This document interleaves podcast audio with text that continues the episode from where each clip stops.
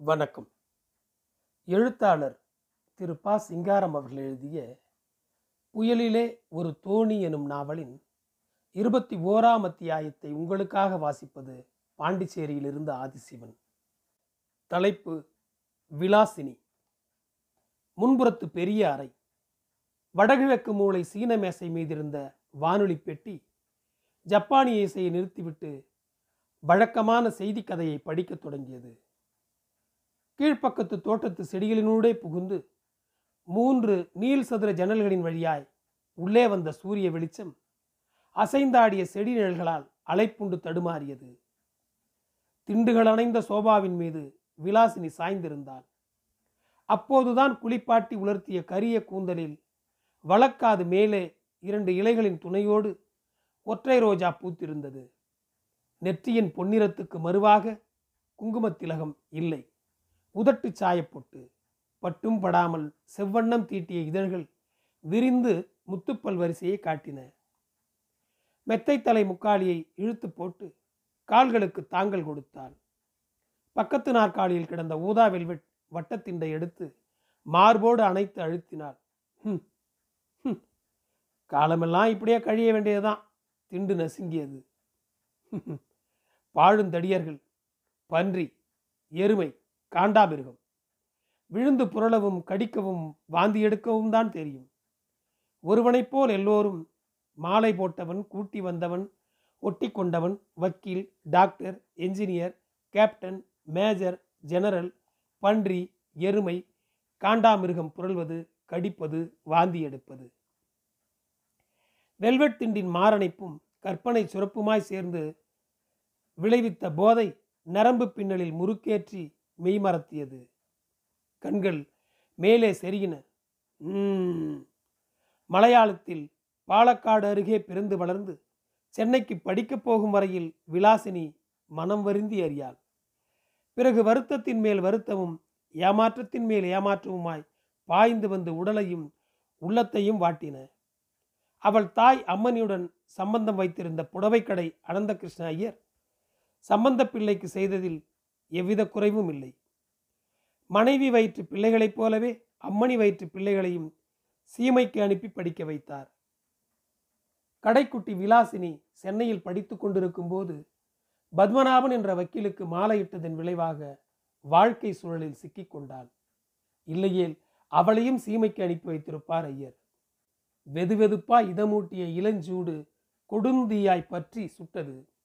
சுவாமி இப்படியும் ஒரு ஆண் பிள்ளையா? என்ன விபரீத பழக்கம்? மூடியிருந்த கண்களை நெருக்கி இறுக்கி மூச்சை துரத்தினாள்.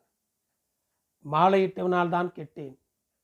மெரினாவிலும் எஸ்பிலனேடிலும் எழும்பூரிலும் அடையாறிலும் அலைந்தேன். திருச்சூர் பட்டன் வந்து சேர்ந்தான். வேலையாகி கப்பலேறியவளை பின்தொடர்ந்தானே? ஏன் தலைவிதி? இந்த பிராமணனுக்கு இருந்திருந்தார் போல் வந்த கேடு. நாகரீக பெண்ணிடம் வெறுப்பு தட்டி விட்டதாம். பரட்டை தலை அழுக்குடல் காரிகள் தான் பிடிக்கிறது. பர்மாவுக்கு கப்பல் ஏறிவிட்டான். பெரிய தேசபக்தன். கட்டி அழுது கத்த ஒரு பிள்ளை இல்லை. கல்யாணத்துக்கு முன் இருமுறை கருச்சிதைவானதில் கருவாசல் அடைத்து விட்டதா? இராது. பார்வதி சுஜாதா குண்டு குண்டாய் பிள்ளை பெற்றுக் கொண்டிருக்கிறார்களே. ம்ஹும். சாகும் வரை இந்த மிருகங்களையே கட்டி மாரடிக்க வேண்டியதுதானா? பன்றி எருமை காண்டாமிருகம் விழுந்து புரள்வது கடிப்பது வாந்தி எடுப்பது சிச்சி மிருகங்கள் பன்றி எருமை காண்டாமிருகம் சரஸ்வதி இருந்தாள். அவளும் தொலைந்து போனாள். வீட்டுக்கு குறைவில்லை. கத்ரி ஸ்பென்ஸ் கம்பெனி மேனேஜர்களுக்காக கட்டப்பட்டது. சுற்றிலும் பெரிய தோட்டம் பல அறைகள் சுவரில் அரிய ஓவியங்கள் தரையில் பாரசீக கம்பள விரிப்புகள். சீமையிலிருந்து வரவழைக்கப்பட்ட பண்டபாத்திரங்கள். இவ்வளவும் ஜப்பானியர் அள்ளிச் சென்றது போக மிஞ்சியவை. ஐலான் பாவா கோபி இனிய மென்குரல் கட்டளை பாடியது.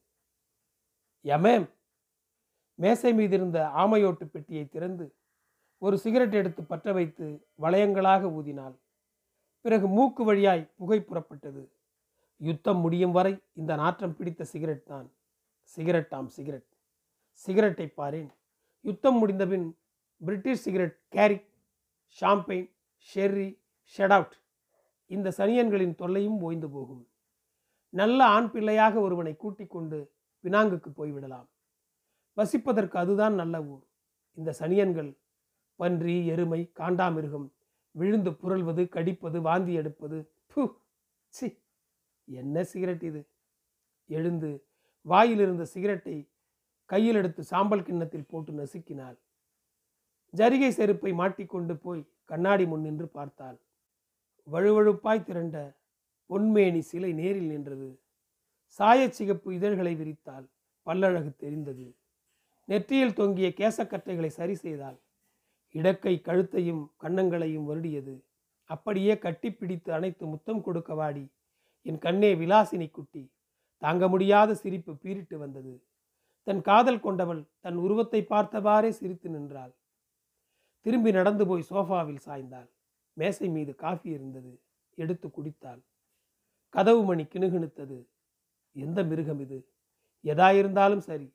இப்போது இடக்குத்தான். கேப்டன் மேஜர் ஜெனரல் பன்றி எருமை காண்டா மிருகம். எந்த மிருகமானாலும் சரி இடக்குத்தான். சனியன்கள் சனியன்கள். எனக்கு கிறுக்கு பிடிக்கப் போகிறது. கிறுக்கு கிறுக்கு கிறுக்கு. ஐலான் ஓசையில்லாமல் வந்து நீட்டிய சீட்டை வாங்கி பார்த்தாள். Captain K. ஆர். விஜயன் ஐயன்னே எப்படியால் கருப்பு ஆனால் அழகன். வானொலி பெட்டியை அடைக்கச் சொல்லிவிட்டு கண்ணாடியை நோக்கி விரைந்தாள். இடக்கை மாறாப்பை சிறிது இறக்கியது. கூந்தல் காட்டில் மலர்ந்திருந்த ரோஜா பூவை வழக்கை சரி செய்தது.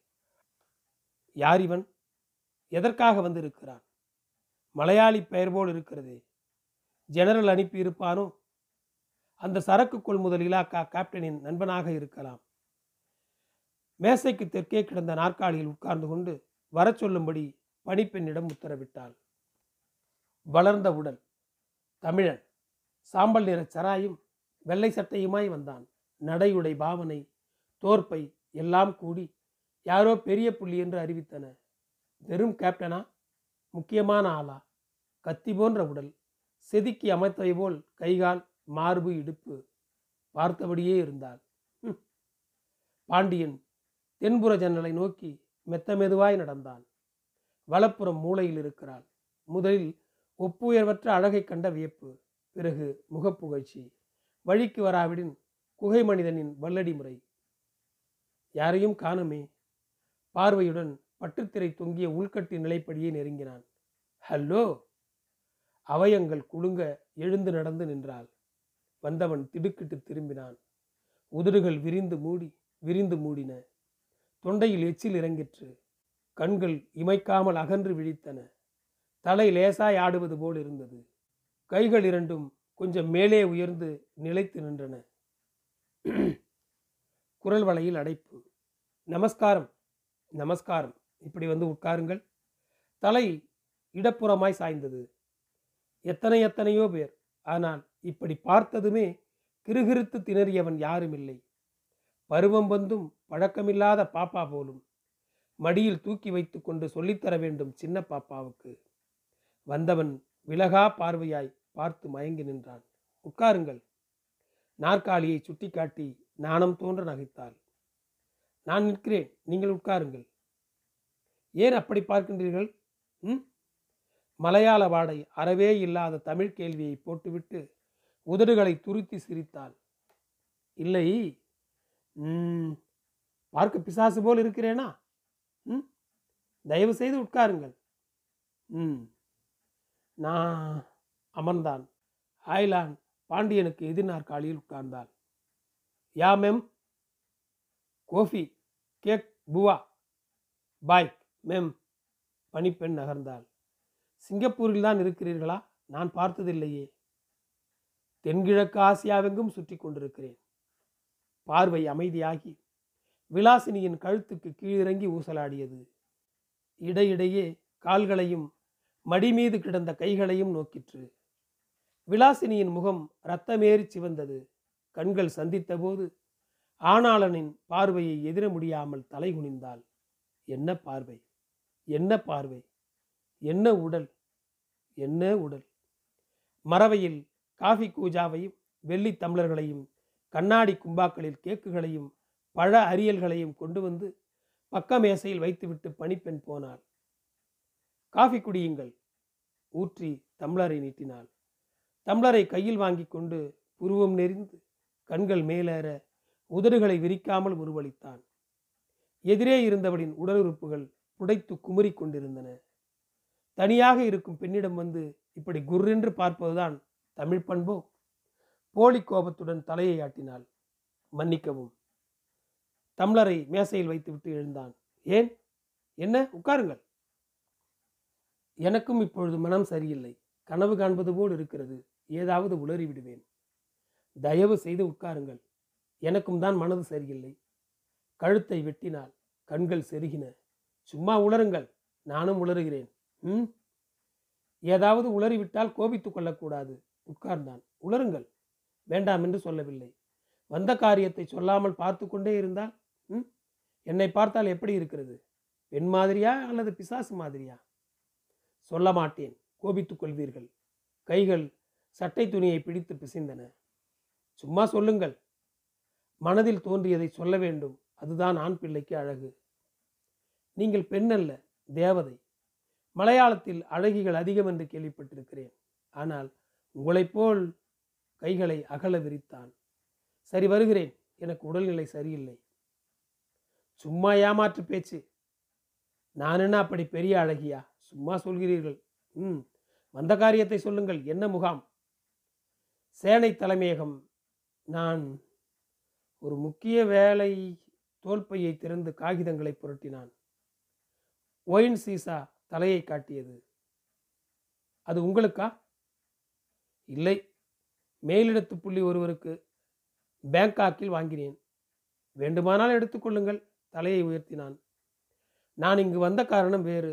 ஆனால் உங்களை கண்டதும் மனம் பேதரித்து விட்டது. குறி தெரியும்படி திறவையாக வேட்கை கண்களால் பார்த்தான். ம் உங்களிடம் ஒரு வரம் கேட்கவா? என்ன வரம்? நான் என்ன ரிஷியா? வெட்கம் வந்தவள் போல் மாறாப்பை இறுக்கி மூடிக்கொண்டு உட்பக்கம் திரும்பினாள். ஐலான் யா மேம்? ரொட்டி வாங்கி வா நேரமாகிறது. Yeah ma'am? முன்கதவை சாத்திவிட்டு பணிப்பெண் வெளியேறினாள். பாண்டியன் சாவாதானமாக எழுந்து விலாசினியின் வழக்கையை தனது இடக்கையால் பிடித்து லேசாக சுண்டினான்.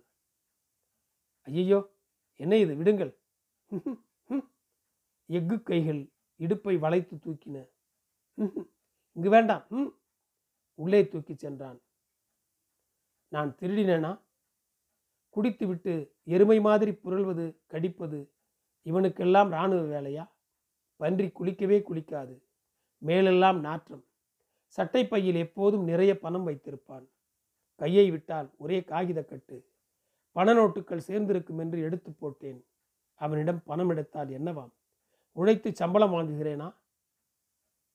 வேலைக்காரி வருகிறாள். கதவு சத்தம். வரட்டும். எங்கேயோ ஞாபகம். ம் பிடரியில் கடித்தாள். ஐயோ வலிக்கிறது என் மனதையே பறித்து கொண்டாயே விலாசினி குட்டி என் கண்ணே.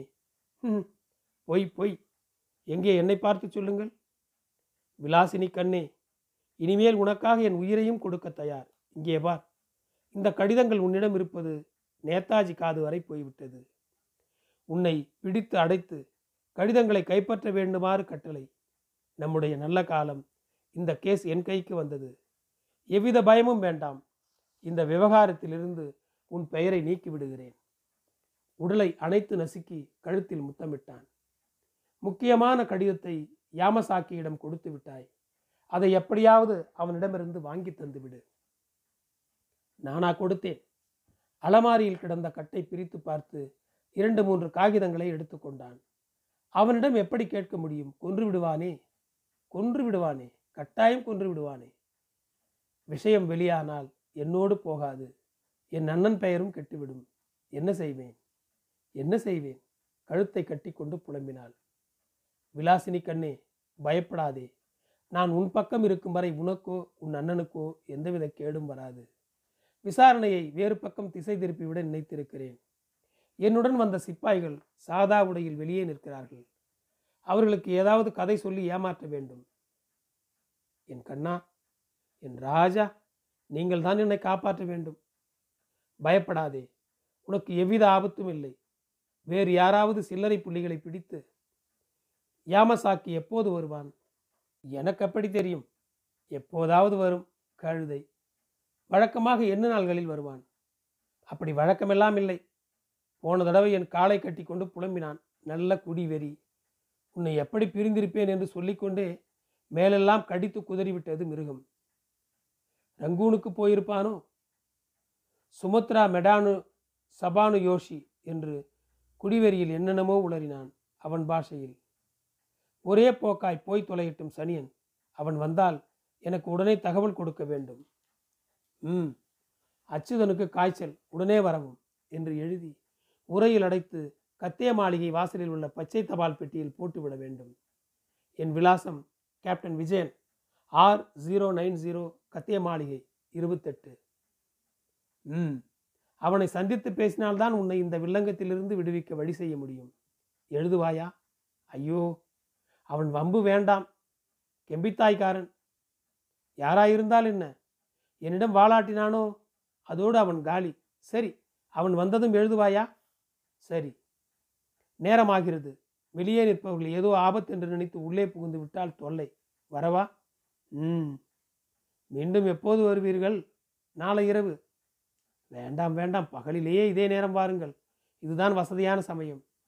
கழுத்தை கரங்களால் கட்டி இறுக்கி கொண்டு முத்தமாறி பொழிந்து விடை கொடுத்தாள். தெருவில் இடப்புறம் திரும்பி நடந்தான். பயங்கர பிராணி. மணியான உடல். எனக்கு மேல் ஆறு ஏழு வயதாவது இருக்கும். அரசாங்க தலைவருக்கு வந்த ரகசிய கடிதங்களை சட்டைப்பையில் போட்டுக்கொண்டு வேசி வீட்டுக்கு போவதென்றால் எப்படி? யாமசாக்கி கூறியதால் கடிதங்கள் கொண்டு வரப்பட்டனவா அவை இருப்பதாக தெரிவிக்கப்பட்டதன் மேல் கொண்டு வரச் சொன்னானா?